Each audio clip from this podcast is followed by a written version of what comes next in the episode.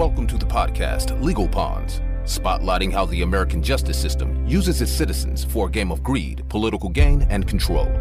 We are here to educate, empower, and facilitate change through truth and facts.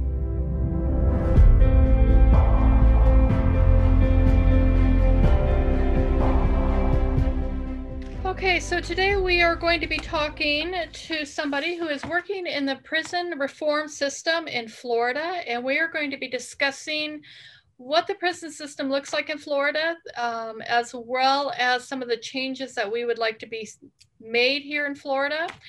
Um, and I will go ahead and introduce you to this person or have her introduce herself. Hi, my name is Vanessa. Um, I am a criminal justice reform advocate. And my husband is currently incarcerated in the Florida system.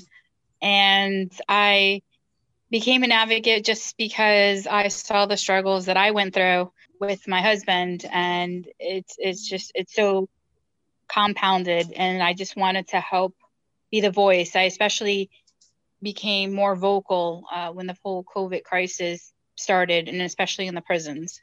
Perfect. And as we were talking before we started recording, we were talking about a lot of times the perception is that people like you and I, we are against incarceration.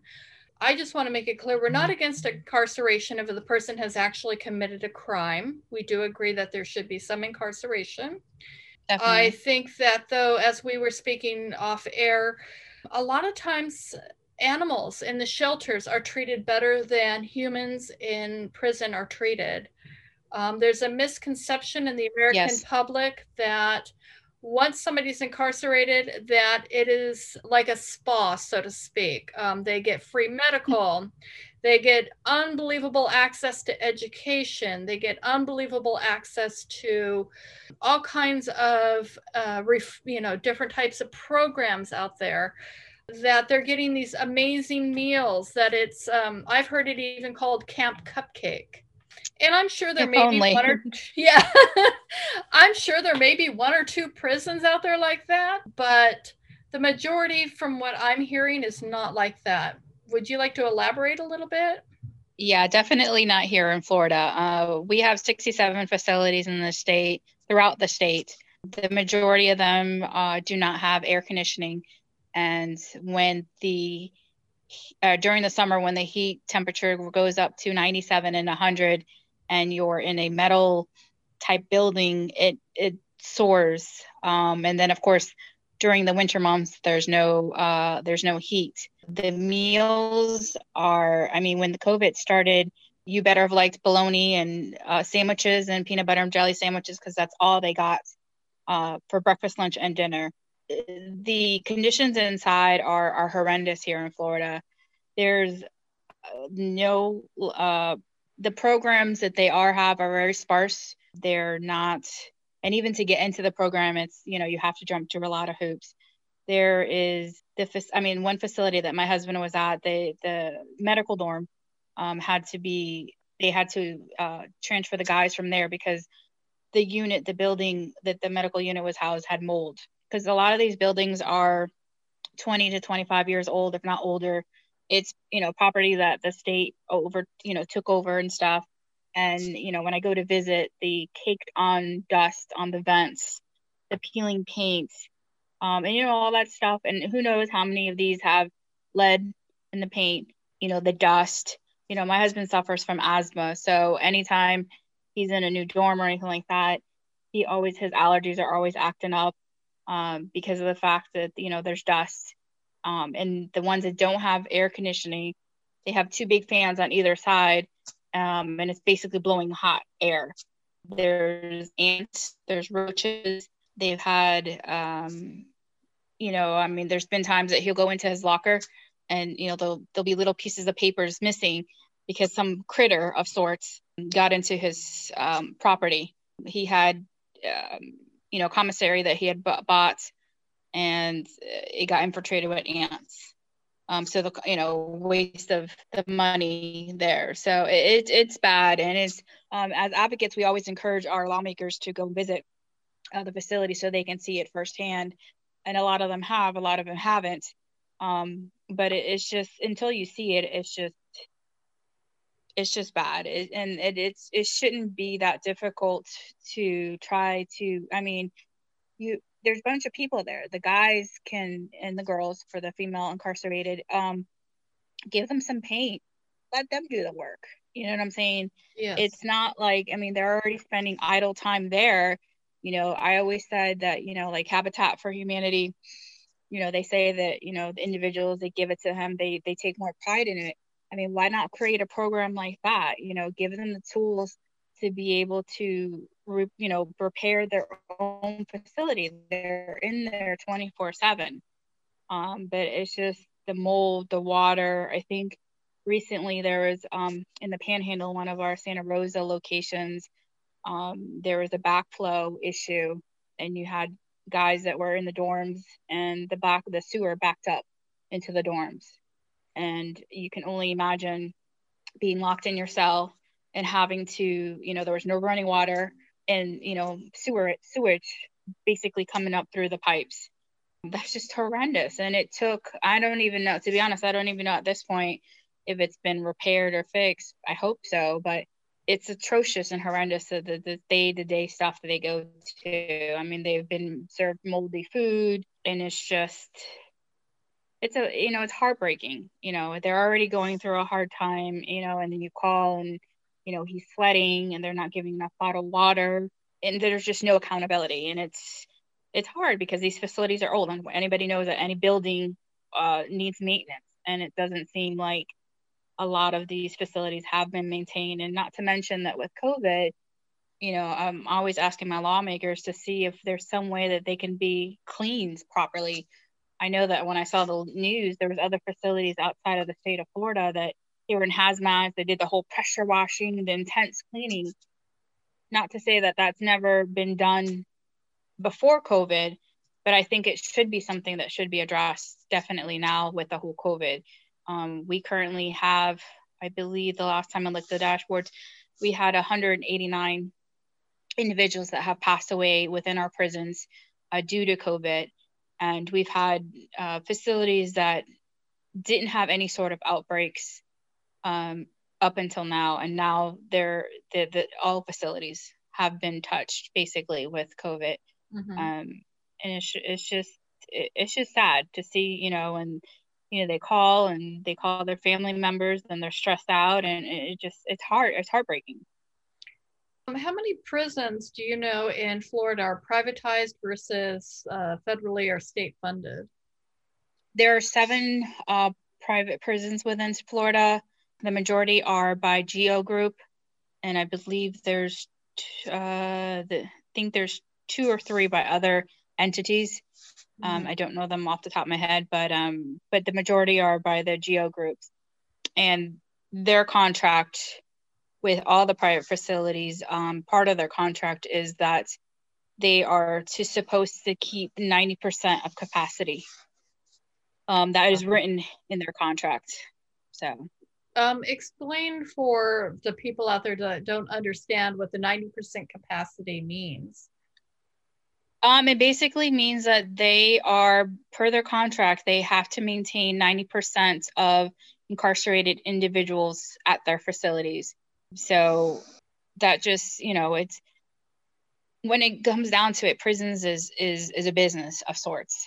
Um, you know, and the private prisons make, you know, a you know, it costs the state, I think, thirty-four thousand a year, roughly, don't quote me exactly on that, but it's roughly in that ballpark a year to house an incarcerated individual um, within Florida. And the private prisons require that 90% of their number. So let's say if they are at 100, if their capacity is 100 incarcerated individuals, they have to be as close to that 100 as they can. Otherwise, I guess they get penalized or something. But um, but that is written in their contract. And to me, that's astonishing that, you know, when we're trying with mass incarceration, I think we, uh, Florida is like one of the top three. And mind you, we're not as big as many other states, but we're one of the top three as far as prison population. I think last last number I saw was 96,000 uh, incarcerated individuals. And we're talking about individuals who are there for a felony murder rule, which means that individual didn't necessarily um, have to kill somebody. It just basically meant that they might have been in the car where their friend was inside killing somebody, and because they were in the car, uh, they get charged with a felony murder rule, and they're serving life sentences. Um, now, I want to I want to interject real quick on that one so that people really get a clear picture.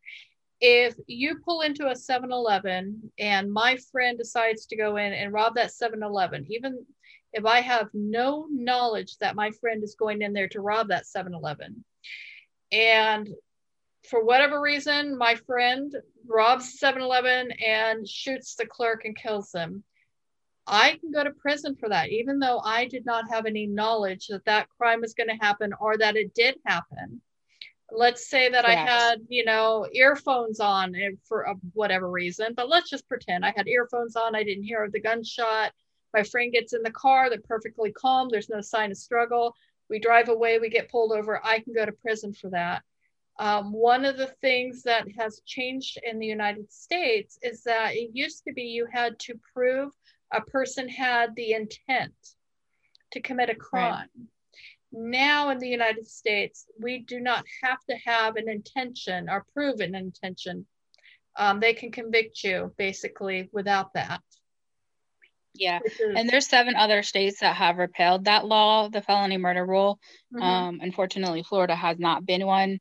Um, there's even cases that, you know, if two individuals go to a home and the homeowner shoots and kills one of the individuals, the other person that was with them can also be charged with a felony murder rule um, when neither one of them were the ones that um, killed anybody. A lot of the uh, incarcerated, it's either because of mandatory, minimums, meaning that if you're charged with a specific crime, you have to serve at least 5, 10, 15, 20 years that's part of the statute of whatever you're charged with. Um, there's the, you know, the prison, um, the PRR, prison re-release mandate that also carries a mandatory minimums. And, and then there's a lot of people that are in, um, you know, for drug offenses that have given, you know, lengthy sentences.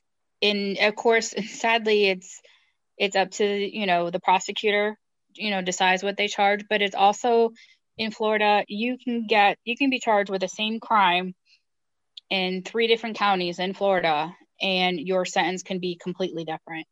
Um, so there's a huge disparity as far as the the system within Florida. It's not consistent.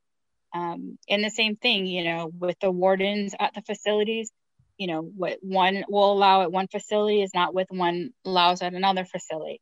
It just allows for too many variances between the counties and between the facilities that it's not consistent and, and that's unfair and unfortunately you know you know race always race and mm-hmm. um, finances always become an issue um, you know there's individuals that could be out on bond but they can't afford it um, and i mean there's some counties like hillsborough county they have um, an intervention release uh, uh, a task force that actually looks at previous crimes and and looks at you know did, did we do the right thing you know integrity uh, unit mm-hmm. that they have um, and uh, i wish all the counties had something like that but it, it's it's it's left up to each individual county as far as the sentencing the prosecutors are the ones that charge i mean there's a lot of times that the prosecutor decides and even if the judge wanted to lessen the sentence they couldn't their hands are tied so in this legislative session, I mean, we're hoping to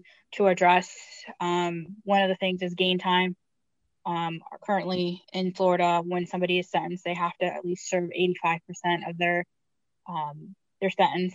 We're mm-hmm. trying to get that down to 65%, um, not only for to you know alleviate the mass incarceration within our system, but to save you know the state money. You know, there's millions, eight hundred and something million dollars um, that can be saved.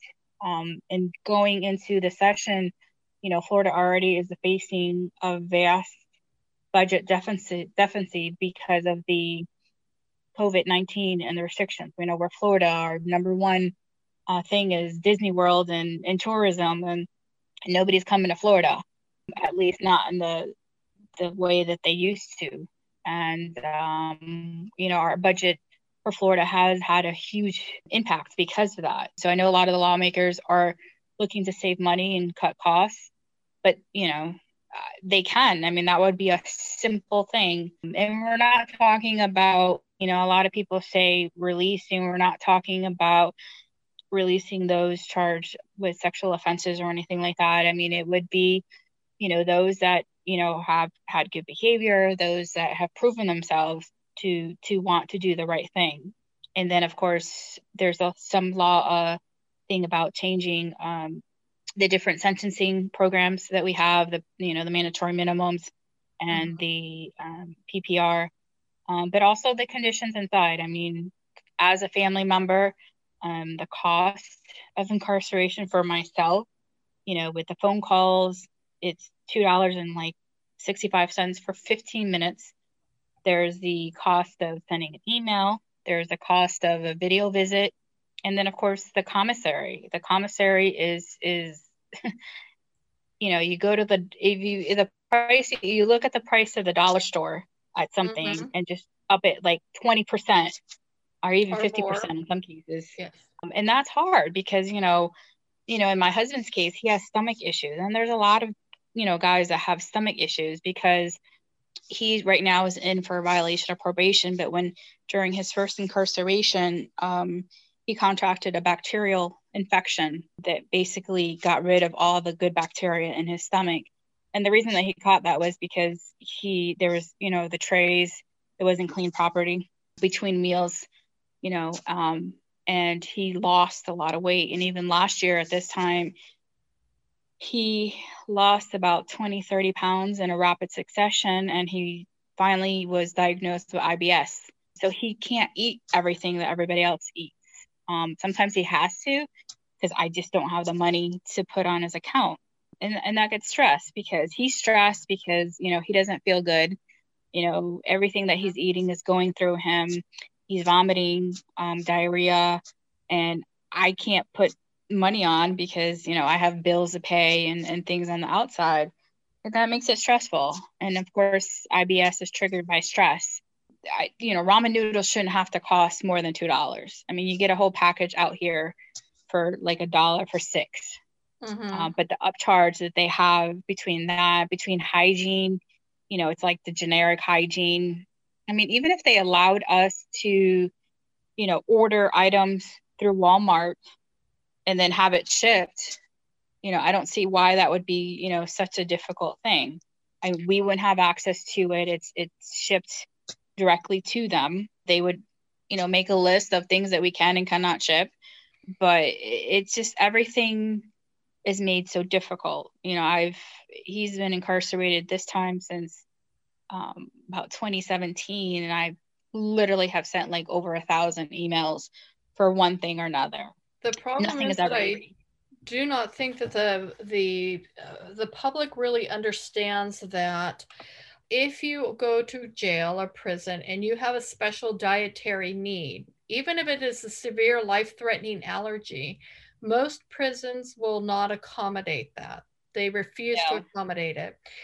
In addition, the amount of food that they are given, especially a grown man um, or woman, is about a quarter of what your intake is on the outside. If if even that generous in a lot of prisons. I have heard of food coming in like potatoes that are not washed so that by the time the inmate gets them they're eating there's rocks and dirt in their potatoes which yeah. are a disease the food um, anything that's sometimes there's if they are given any type of protein like a meat which is very rare if it's supposed to have been cooked. Sometimes it's not cooked as well as it should be, again, exposing them to disease.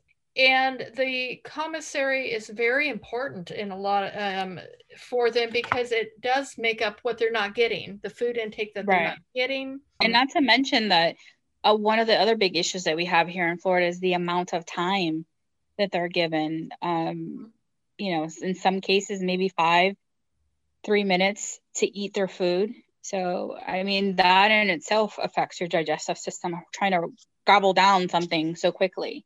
Mm-hmm. So, And a lot of the food is starchy filler food that doesn't have a lot of nutritional value to it. Also, right. some, I don't know about your prisons in Florida, but I know that in some prisons um, around the country, that females have to buy um, their own tampons, you know, personal hygiene product. They are given maxi pads, but they're the, um, I call them the 1960s maxi pads, you know, that they're thicker than a diaper, which is uncomfortable right. and not very good for the female prisoner um, as far as hygiene goes. It, they had legislation last last session to address that but isn't it sad that Not here that we, we should have had to have legislation, but yeah, we're still discussing.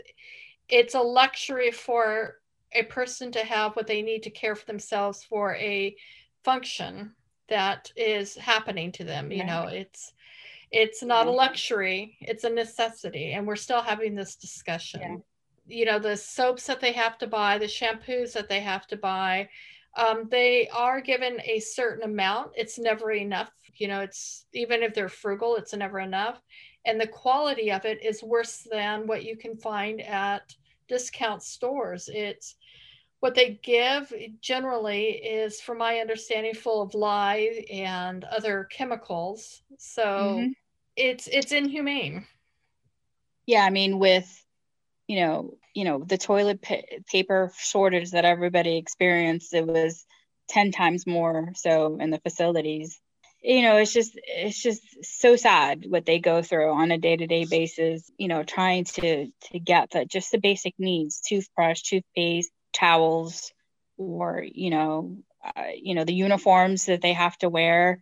Um, they're raggedy. They're not you know i know in other states they get like a whole fresh new set here they like you know you don't know how many times that my husband i've gone to visit in his shirt he has like a different name because they he just got a hand me down from who knows what you know who and who knows how many other people had it before he got it it shouldn't be like that you know i understand that you know people have committed crimes um, and i understand that they have to do their time but the way that they have to do their time is just appalling you know for united states you know one of the global leaders within the country within the world and we treat our incarcerated so badly. It, it's just disgusting to me. Um, i think nelson, nelson mandela had said you know you can weigh a society by how they treat their incarcerated and we're bad we're like worse than bad um, and it shouldn't be like that it shouldn't be like that and you know, unfortunately, you know, when you talk about prison and incarceration, a lot of people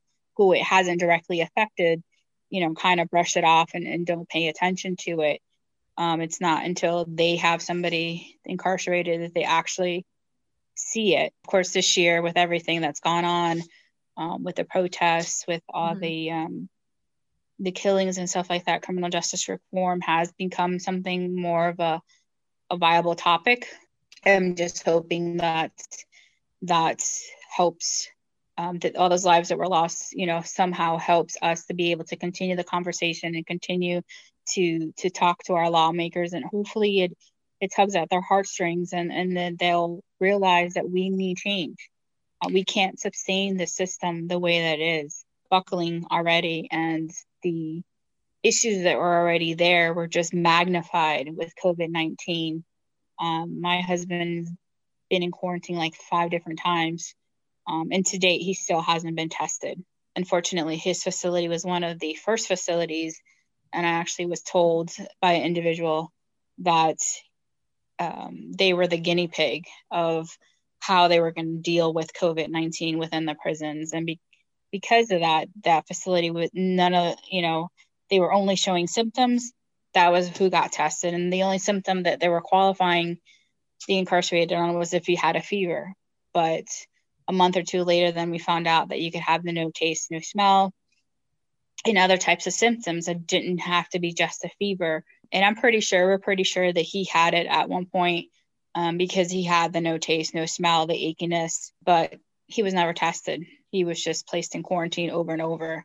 Um, and unfortunately, when they were placed in quarantine, if they say they have symptoms, quarantine here in Florida means confinement. Mm-hmm. So you're placed in confinement for not doing anything wrong, just for being sick. So that that just makes it, like I said, ten times worse.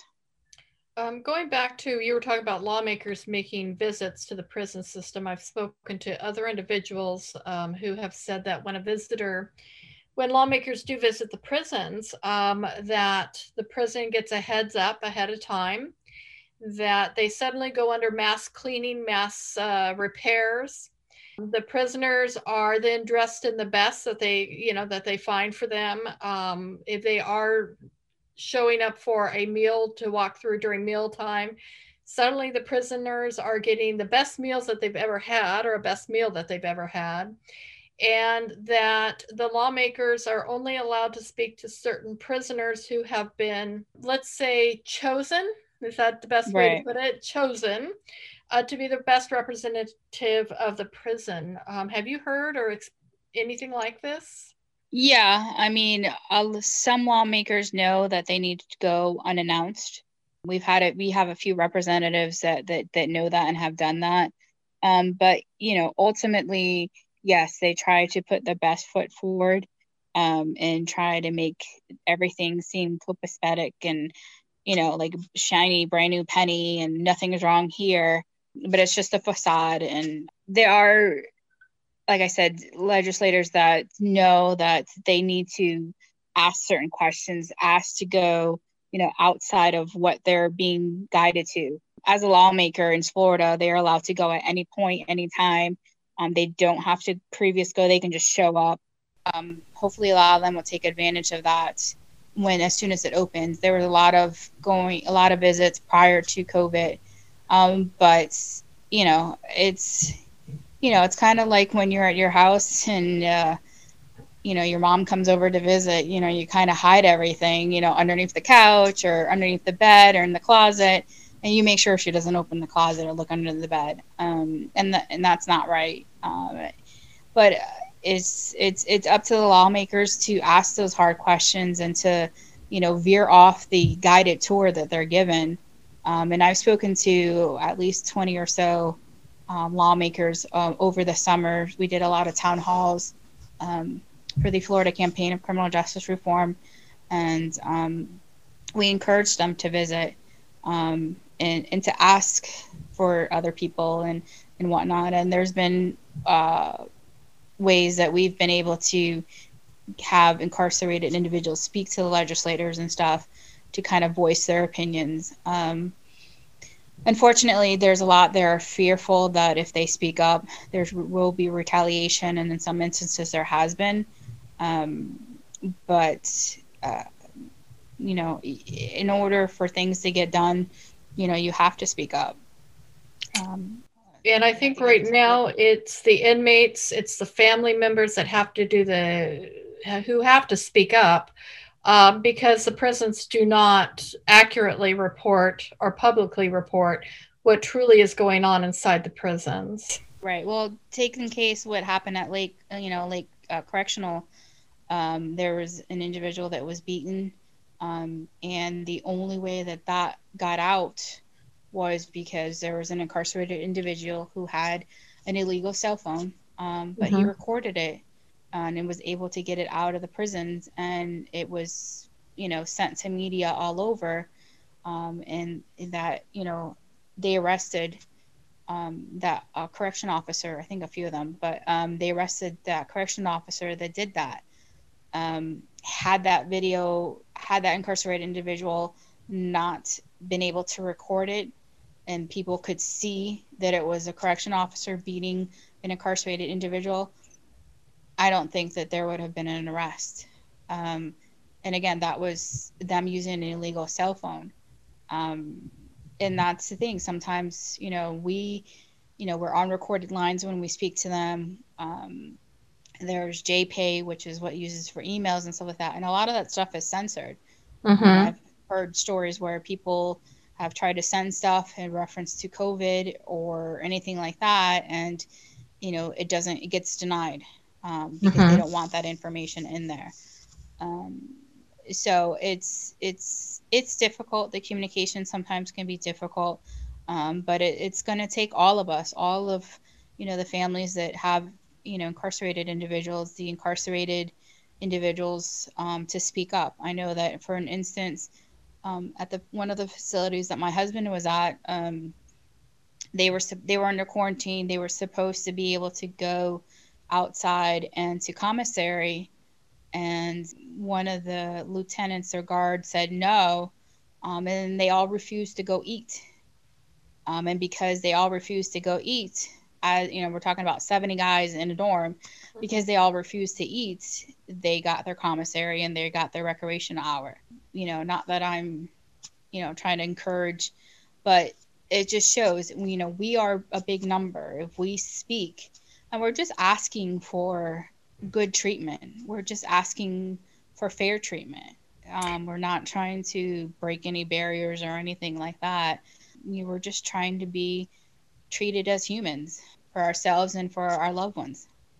The big, like you said, the um, decency, just asking for decency. But more importantly, if these individuals, um, if you take somebody who's already angry and who's already frustrated, you put them in the prison system and they are receiving this type of treatment, it's only increasing that frustration. It's only increasing that level of anger so that when they get out, their chances of committing another crime because of the um, anger and the frustration increases. And yeah. so, if we treat them decent, we show them decency, um, we give them the programs that everybody thinks that they're getting that they're really not. Oh, it, it's better for society as a whole. Yeah, I mean, I think a lot of people forget that the large majority of those incarcerated are coming home. They are going to be the person standing at, next to you at a 7 Eleven, at the gas pump, in Publix. Um, and the thing is, is that if you look at pit bulls, mm-hmm. everybody has this notorious things with pit bulls, and they're so dangerous. And you train the pit bull and give it loving care and stuff like that, pit bulls can be the sweetest animal ever. And that's the same thing with incarcerated individuals. If you treat them with respect, you know, are decent to them, then when they come home, they won't have the animosity towards anybody. You know, same thing with kids. I mean, you teach kids, you know, to be mean and to to to to hate, then that's what they grow up to being. But if you are good to them and respectful and you know give them a decent meal give them decent uh, medical care and give them you know decent commissary and decent uniforms then you know they'll take pride in it and you know allow them to help you know help themselves. I mean they are like i said majority of them are going to come back into society. And that's going to be the person driving next to you in the car um, you don't want that person to be angry at society or angry at you because um, because of the way that they were treated um, that just that jeopardizes more public safety than, than anything else I, I, you know, and you made a valid point. It is going to be that person standing next to you, or your mother, your father, your cousin, your brother. Uh, we, as a whole in this nation, in, incarcerate more people than any other country in the world, and we're third largest in size. So that speaks a lot about what we do here, yeah.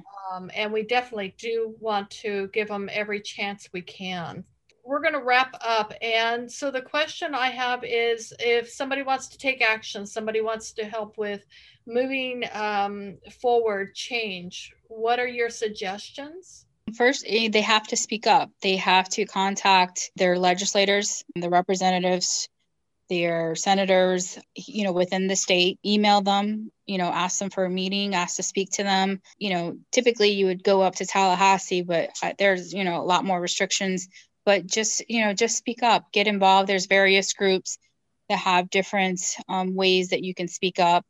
And it, it, you just have to you know go on twitter social media follow follow your representative ask them you know why what do you think about criminal justice reform you know social media emails phone calls um, it's going to take everybody doing those things to get to let the lawmakers know that that as a floridian a resident of florida that that's important to you. Well, I want to thank you for your time today and remind everybody our podcast website is legalponds.org. There will be a transcript of this as well as a uh, link to Twitter um, for Vanessa. And again, we encourage everybody to reach out and make a difference. This podcast of Legal Ponds is for entertainment purposes only. Nothing in this podcast should be construed as legal advice. If you need any guidance on your legal issues, please seek out the advice of a licensed lawyer. All thoughts, opinions, advice, and beliefs of our guest and or material presented are not necessarily reflective of the opinions, thoughts, and beliefs of Legal Ponds and any affiliates of Legal Ponds.